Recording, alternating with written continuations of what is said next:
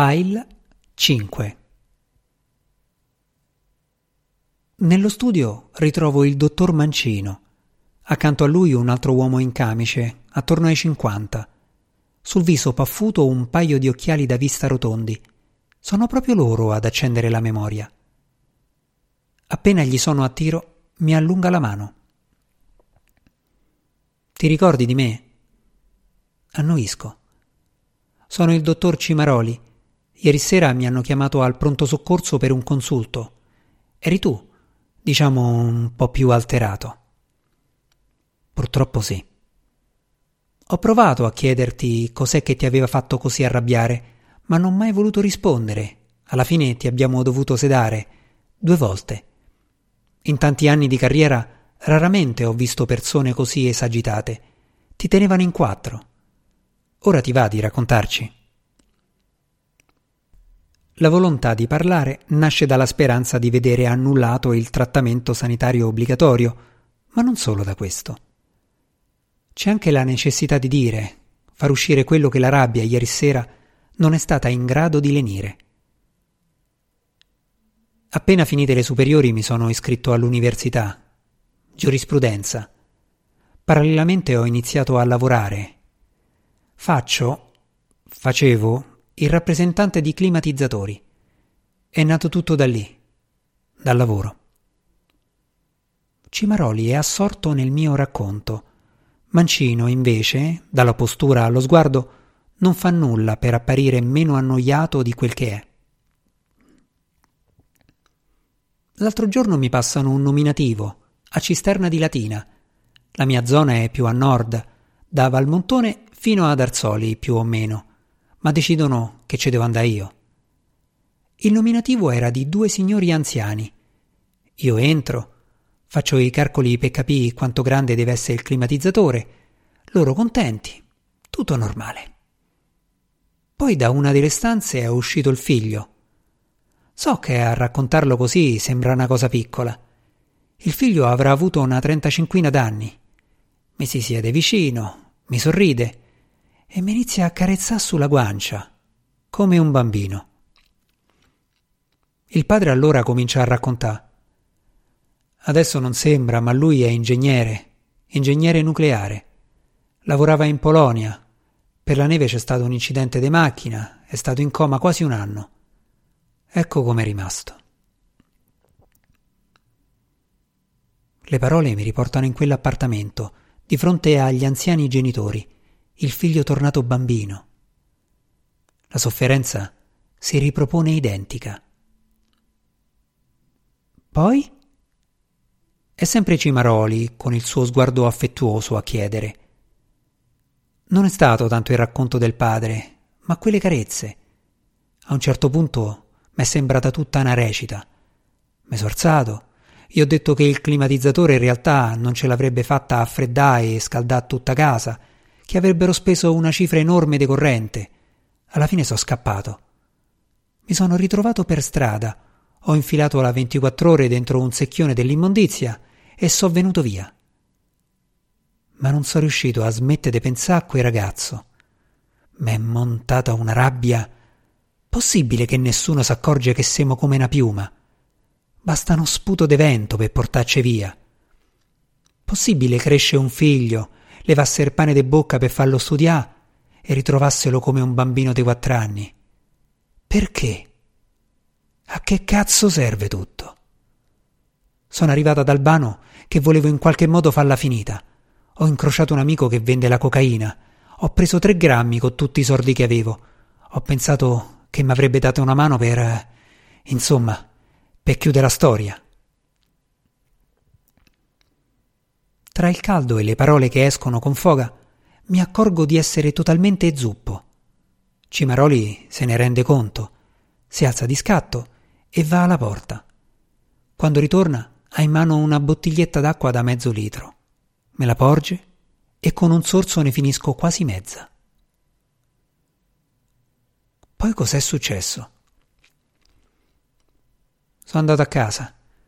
I miei stavano a cena dai suoceri di mia sorella. Ho tirato i tre grammi in due strisce, ma non riuscivo a fare niente. Allora ho svuotato una bottiglia di whisky di mio padre. Finalmente la rabbia è uscita, ma non a sufficienza per fare quello che volevo fare. Ho distrutto tutta casa. Alle undici mio padre è tornato. Appena m'ha visto è svenuto. Un collasso nervoso, per fortuna. Poi al pronto soccorso. Beh, ringraziamo il cielo che la rabbia non è uscita a sufficienza. Almeno ora sei qui e ti puoi far dare una mano, no? Sì, anche se... Para tranquillamente. Che cura può esiste per come è fatta la vita? Voglio dire, è tutto senza senso. E se te metti a parlare di senso ti guardano male. Ma è sbagliato cercare un significato. Perché devo avere bisogno di un significato? Se no come spieghi tutto? Come spieghi la morte? Come si fa ad affrontare la morte di chi ami? Se è tutto senza senso, non lo accetto. Allora voglio morire. A casa vostra si parla di religione. Tua madre è molto praticante. Stavolta è Mancino a interrogare. Qualcosa del mio discorso deve averlo smosso. Praticanti mai. Mio padre è socialista, mia madre comunista. Nel borsellino porta Berlinguer insieme a Papa Roncalli, ma di chiesa non si parla, a parte battesimi, matrimoni e funerali. Ma che c'entra? Questi discorsi sul senso, il significato, rimandano a temi religiosi e Dio è un dato ambientale. Come ambientale? Diciamo che è un po' come un alfabeto. Qualcuno te lo deve insegnare. Non so se la confusione che vivo in questo momento sia percepibile all'esterno.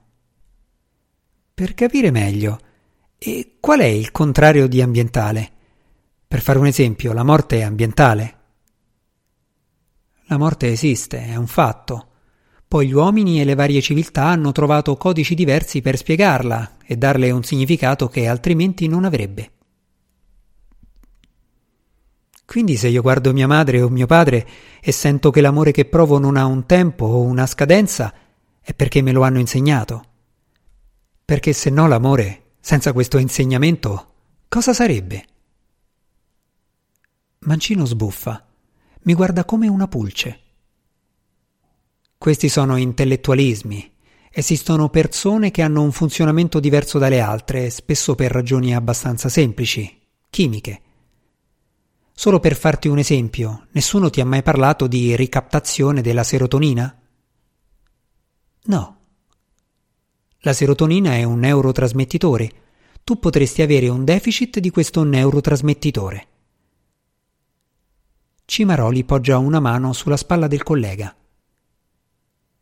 Magari è meglio sentire da lui i percorsi terapeutici che ha seguito, giusto per farsi un'idea. Mancino svogliato annuisce.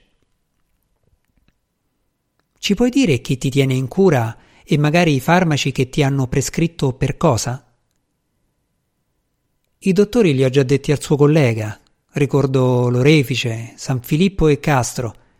I farmaci sono parecchi, non credo di ricordarli tutti. Mi fermo per riordinare i ricordi e i nomi. Allora, il primo in assoluto è stato Anafranil, un antidepressivo, ma a parte l'impotenza non mi ha fatto nulla. Poi il carbolitium, anche questo niente, a parte il grasso alla pelle e ai capelli. Poi Mutabon, Tegretol, Depakin, tutte le benzodiazepine, queste pure per l'insonnia. Ce ne saranno sicuramente altri, ma per ora ricordo solo questi.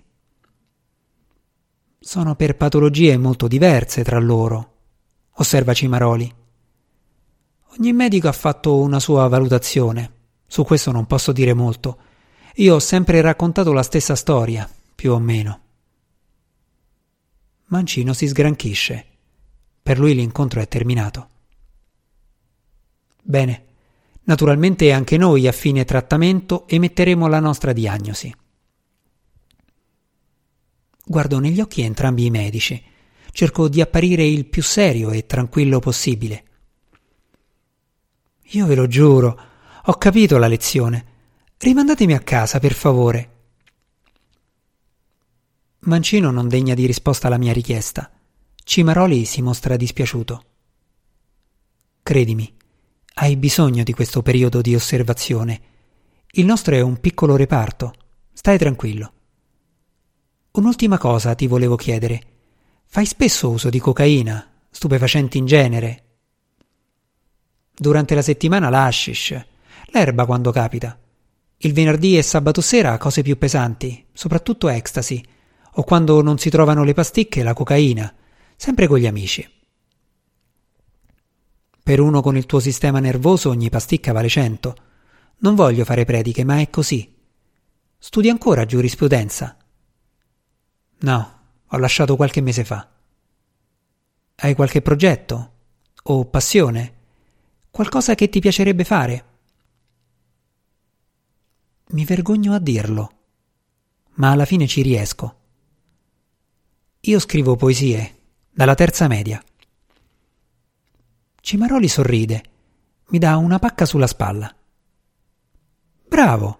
Se vuoi al prossimo incontro puoi leggermi qualcosa. L'imbarazzo mi coglie in pieno. A parte mia madre e una ex fidanzata, non le ho mai letta a nessuno. Mancino si alza, saluta Cimaroli con un cenno del capo e a me niente. Delle sue parole una cosa mi è rimasta dentro. Se non la tiro fuori ora, ne sono sicuro, mi ossessionerà tutta la notte. Dottor Mancino. Lui si gira verso di me con fastidio assoluto. Lei prima ha detto che il mio problema potrebbe essere semplicemente chimico. Magari fosse così. Se fosse solo una questione di chimica, basterebbe aggiungere o diminuire io sarei il ragazzo più felice del mondo. Ma per ora tutto quello che ho provato non ha cambiato niente. Lui sorride, come di fronte a un cane che cerca di svolgere un ruolo che mai riuscirà a portare a termine, come di fronte a qualsiasi bestia che non si rende conto del suo limite. Basta trovare il farmaco giusto. Rientro in stanza si accoda a me un uomo di mezza età e mezza altezza. Io sono basso, lui molto di più. Arriverà al metro e sessanta a essere buoni. La faccia, il colorito abbronzato, non ci vuole un grande occhio per capire che lavora all'aperto. Va a sedersi accanto ad Alessandro, ha una busta della spesa da cui tira fuori una confezione di yogurt, una bottiglia d'acqua. Di tanto in tanto butta lo sguardo verso il mio letto, dove mi sono lanciato, sudato, esausto dopo il colloquio con i medici. Sei entrato stamattina? mi chiede mentre con delicatezza apre uno dei due vasetti di plastica. Stanotte. Che c'hai? Boh, non lo sanno manco loro. Hanno detto che me lo diranno a fine ricovero. Pure te sembri normale, un ragazzo a posto. Intanto ha iniziato a imboccare il figlio, o meglio, a tentare di imboccarlo. Mi ricorda mia zia quando provava a far mangiare mio cugino d'un paio d'anni e lui che serrava le labbra. Lo vedi? Pure lui è normale, no? Sempre stato normale. Da quando ha finito le medie lavorava con me io ho 40 anni di muratura alle spalle. Lui mi faceva da manovale. A imparare il mestiere fu tempo, ma lui era in gamba, sia chiaro. Poi un giorno si ferma. Per pulire i lati della bocca del figlio di tutto lo yogurt, solo una minima parte è finito in bocca. Il resto gli cola per il viso. Oh, vedi, s'ostina a magnà solo con me. Te dicevo, un giorno saranno passati un par de mesi, stavamo a rifare un appartamento a Castello. Finisce l'intonaco e gli dico: Alessà, io vado allo smorzo. Pensavo di fargli una bella sorpresa perché gli dico: Il tramezzo tiralo su te. Lui era tutto contento. Era la prima volta che gli lasciavo fare un lavoro più grosso. Io vado e quando torno lo trovo così, come vedi adesso. Il tramezzo aveva iniziato a tirarlo su, ma se vede che non aveva preso bene le misure, insomma, era storto, tutto fuori piombo. Ma per muro se può rimanere così. Il padre poggia lo yogurt sul comodino, prende dal taschino della giacca un fazzoletto ben ripiegato, ci si asciuga gli occhi. Che io poi sto da solo. A madre è scappata con polacco tanti anni fa, non saprei manco andare a cercarla. Sempre dalla giacca, ma dalla tasca interna, tira fuori un pettinino, lo sfila dalla sua custodia morbida, è identico a quello che mio padre tiene nel portaoggetti della macchina inizia a pettinare il figlio, con cura, partendo dai lati della testa, soprattutto un ciuffo sulla nuca lo fa penare. Alessandro non stacca i suoi occhi dal vuoto assoluto, sempre lì, mezzo metro sopra la mia testa. Ci vuole tempo, un poco d'ostinazione. Alla fine anche il ciuffo ribelle torna in ordine. Quale malattia mi fa chiedere salvezza? Quale educazione mi fa implorare pietà? Fa che il mio sia solo uno scompenso della chimica. Datemi tutta la chimica del mondo, ma chiudetemi gli occhi, il cuore, perché non ce la faccio più a soffrire così per quello che vedo, sento. Dalla porta, come un astronauta su terre extraterrestri, compare il viso di mio fratello Fa capolino dalla porta come se temesse di entrare. Gli faccio cenno di non muoversi e contemporaneamente mi alzo dal letto. Lo raggiungo. Meglio sta fuori sul corridoio. Mio fratello non si capacita. Controlla ogni passo su questa terra marziana fatta di urla, facce sconvolte, pareti scrostate dalla pazzia. Poi si accorge della chiazza senza capelli che mi porto su un lato della testa. Che cazzo te sei fatta i capelli? Niente, è il vicino di letto, ma mo è tutto a posto. Li mortacci tua, guardando cazzo sei finito. Quanti cambi mi hai portato? Lui mi passa un borsone. Mamma t'ha messo tre mutande e tre magliette. Ha detto che tanto domani viene lei. È il suo sconcerto, il terrore a darmi determinazione assoluta. No, guardate intorno. Mamma non la voglio per nessun motivo. Sì, meglio non farla venire. Ma vattene pure te, va. Mio fratello non se lo fa ripetere. Mi guarda un'ultima volta. L'abbraccio è fugace, quasi vergognoso. La cena è servita alle sei e mezza e ripete il rito del pranzo. Gianluca si strafoga, anche Madonnina mangia ma più lentamente. Sul portavivande di Mario quattro piattini di plastica con altrettante mele cotte. Lui si sistema con una precisione da brividi, millimetrica. Ora che ci faccio caso, tutto attorno al suo letto è ordinato alla perfezione, piegato come neanche i militari.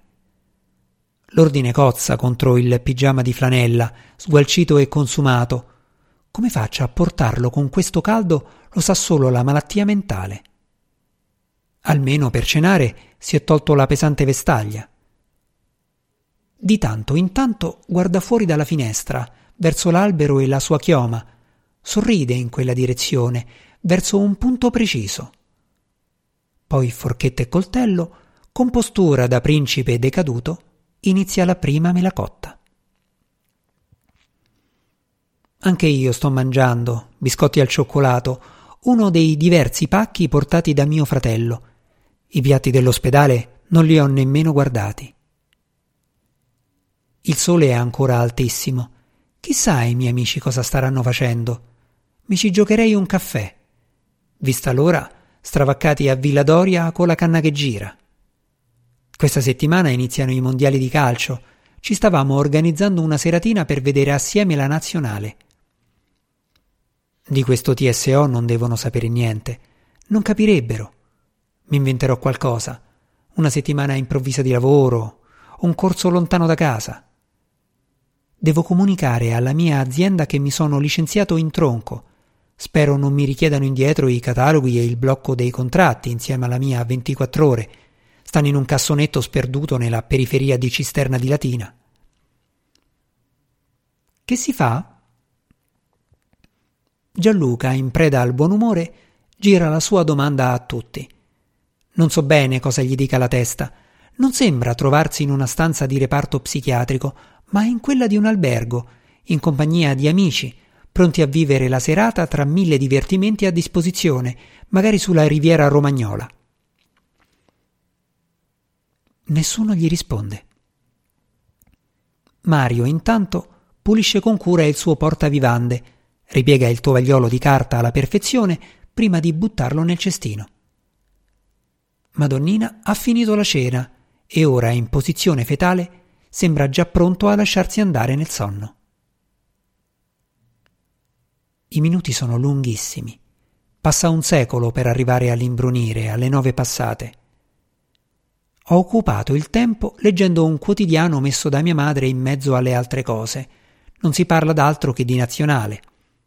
Arrigo Sacchi non m'è simpatico, però non gli si può certo negare genialità.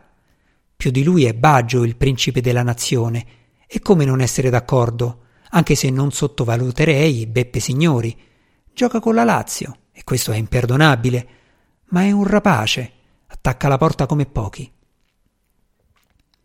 L'Italia esordirà sabato contro l'Irlanda e io starò chiuso qui dentro. Le estati con i mondiali di calcio sono le più belle. Una nostalgia immane mi racconta la vita fuori di qui come un'isola meravigliosa. Ma io ho naufragato. A parte questo, poco altro mi riesce. Signori, spegnete. È una donna attorno ai 50 a comunicarci l'obbligo del sonno. Qui dentro tutto è comandato, con gentilezza, ma pur sempre comandato. Lei resta fissa proprio su di me. Tu sei il nuovo villeggiante. Pare di sì. Io sono Rossana, faccio la notte. A differenza dei suoi colleghi maschi, non si è sentita in dovere di minacciare per paura di essere minacciati. La luce si spegne. La prima notte insonne che ricordi è datata 6 gennaio 1985. Il giorno successivo avrebbero ripreso le scuole dopo le vacanze natalizie, ma quella notte tutte le preghiere degli studenti di Roma e provincia furono esaudite. Quanta neve! come un regalo dal cielo. Rimasi alla finestra tutto il tempo, prima vedendola cadere, poi come tappeto scintillante e invincibile sulle cose. Quella è stata l'unica notte in cui fui felice di non dormire. Dopo ne sono venute a migliaia, notti a inseguire il sonno, a corteggiarlo come la più bella delle fiche. Le peggiori sono quelle dopo l'ecstasy. Si resta distesi per abitudine, sapendo perfettamente che dormire sarà impossibile con la mascella indurita, gli occhi sbarrati sul soffitto, il cuore che vibra nella cassa toracica. Ma qui, ora, non c'entra la mia insonnia. Non c'entrano neanche tutte le droghe del mondo. Qui, ora, non dormirebbe nemmeno chi lo fa come un angelo beato. Con il buio, come i lupi o altre bestie notturne, hanno iniziato ad alzarsi i lamenti, le voci, i deliri. Anche in questa stanza. È Mario quello a straziarsi di più. Piange, parla di una certa Angelica, urla. La paura mi fa sentire improvvisamente freddo. Mi copro con il lenzuolo malgrado stia sudando dal caldo. Stamattina la persona che ora mi dorme vicino ha tentato di darmi fuoco. Davanti a me ho un ragazzo che non smette di fissare mezzo metro sopra la mia testa. Poi altri due pazzi. Voglio scappare. Quali saranno le conseguenze legali per uno che fugge da un TSO? E da dove scappare? A parte la finestra, ogni entrata è chiusa a chiave. Suona il campanello. Poi mi alzo. Decido di non aspettare l'infermiera Rossana. Lei stava sul corridoio, diretta da me. Mi potrebbe dare qualcosa per dormire? Con le urla non ce la faccio, la prego. Rossana nemmeno mi risponde, gira sugli zoccoli e torna verso la medicheria. Te prego, io così impazzisco, te prego. Lei si ferma, il viso appesantito dal tempo, senza trucco. Mi spiace, ma senza permesso del medico non posso dare niente. E non si può chiedere sto permesso. A quest'ora e quando ci stanno? Domattina ormai. Io scappo allora. Non l'ho detto a lei, ma a me. Rossana mi guarda, è leggermente indispettita. Sta qui.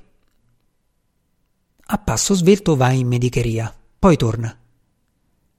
Tiè, domattina lo comunico al medico. La pasticca è microscopica, verdina, sembra una zigulì in miniatura. Ma che è? Non l'ho mai vista. Farganasse è un antistaminico, ma noi lo diamo per dormire. Mo va di là e dormi. Io resto per il corridoio con la pasticca in mano. La mando giù senza acqua.